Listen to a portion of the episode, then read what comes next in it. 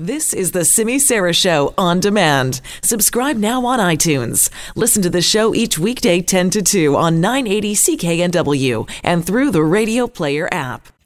It has been three weeks now since all of those Boeing seven thirty-seven Max eight and nine planes have been grounded. And remember, those were grounded because of the crash of the Ethiopian Airlines flight on March tenth that killed all one hundred fifty-seven people on board, including eighteen Canadians. Well, now weeks later, we're starting to get some of the information about what might have caused that crash. The flight data and cockpit voice recorders show that the pilots of that flight initially followed all of Boeing's recommended procedures when the plane started to nosedive, but they still couldn't save it.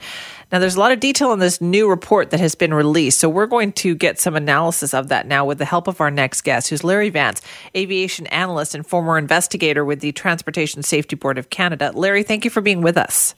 It's my pleasure, Simi. Thanks. So have you had a chance to take a look at this report, and what were your thoughts? Well, you know what? I've been doing uh, uh, some reading in it, and yeah, there's a lot of information in it. It certainly uh, shows that the accident that happened with Lion Air a few months ago and this accident are uh, are connected in the in the sense that they're both connected to this M C A S system, the, the system that automatically dips the nose down in case the airplane starts to stall.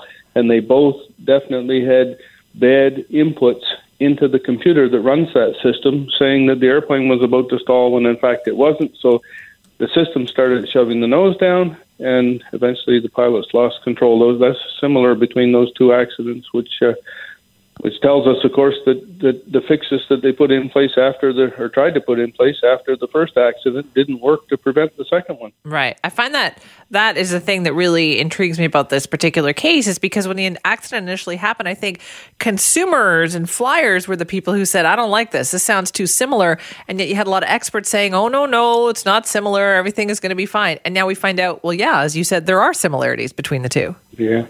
Yeah, no, I think that, that the similarities uh, were were quite evident quite early on, and that's why they grounded all the airplanes.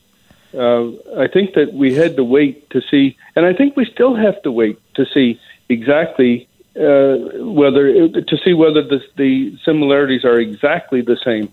It, it could be that there are two two different modes of failure producing the same result in right. this M C A S system.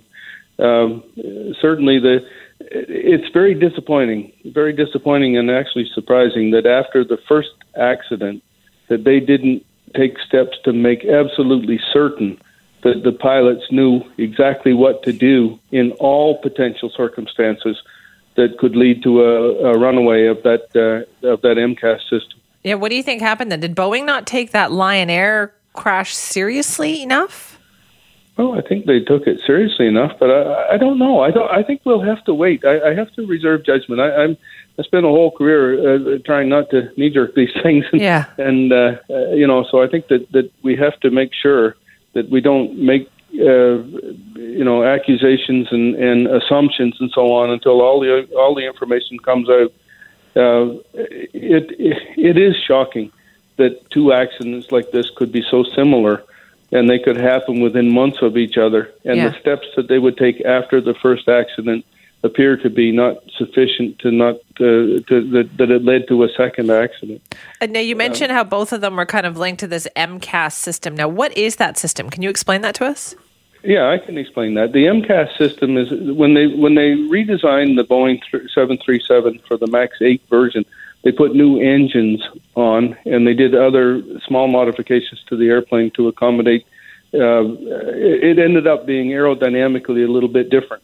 They wanted to keep the airplane, the model seven thirty-seven, so that they could upgrade the pilots from the older models to this new model, and the airplanes would feel and have all the same feel to them as the old airplanes.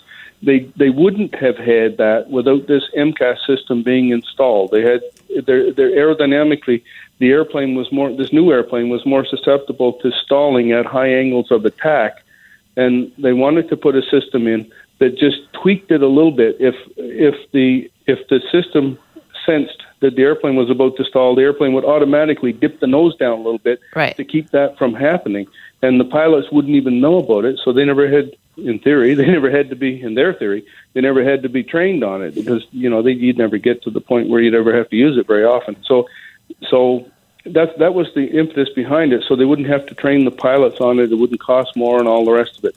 So the the problem that they have are having with it is if there's improper inputs, in, in particular angle of attack sensors, that, that, that go faulty and start telling the airplane system, tell the computer that it's about to stall, the, it starts to dip the nose down even even if you're in level flight or if you're in descent, and that aims you at the ground, of course. And and uh, the other problem they have with it is that it keeps doing that over and over. Uh, now, supposedly, the pilots are are able to, to turn that system off. Right. The pilots in the first crash, the Lion Air crash, didn't even know that that system was there. So and they, and and so they, they didn't they weren't taught how to turn it off. They, they didn't know what was going wrong. In the second accident, they were supposed to have been trained to say, "Hey, if this starts to happen, you turn that system off and you leave it off and you hand fly the airplane until you get it safely back on the ground." Now, we still have to find out whether that's exactly what these pilots did. Uh, you know, they, maybe they weren't dealing with exactly the same thing. Here's where we are. We're at a point where we don't know. We don't know exactly what was happening. We don't know exactly what the pilots were interpreting. We don't know exactly what they thought they should do. Obviously, they were doing what they thought was best. Yeah. I mean, they wouldn't do anything other than that. And and yet their, their training and their knowledge about what was happening to the airplane was not sufficient. And that's the that's the part that's really, really puzzling is is that, that you know, this one accident, the first accident could happen. And and for whatever reason, everybody wasn't trained up to the yeah. point where this can't happen again.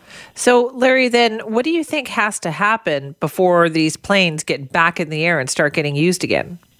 Yeah, they have to make sure that the M C A S system is what they wanted it to be from the beginning, which is something that's going to save the airplane in critical situations and not something that is capable of going faulty on them and putting the airplane in danger. Uh, they have to make sure that they get more than one sensor. They have to make sure that, that a single failure can't put that system, can't activate that system at the wrong times. Then they have to say to the pilots, here's how the system works.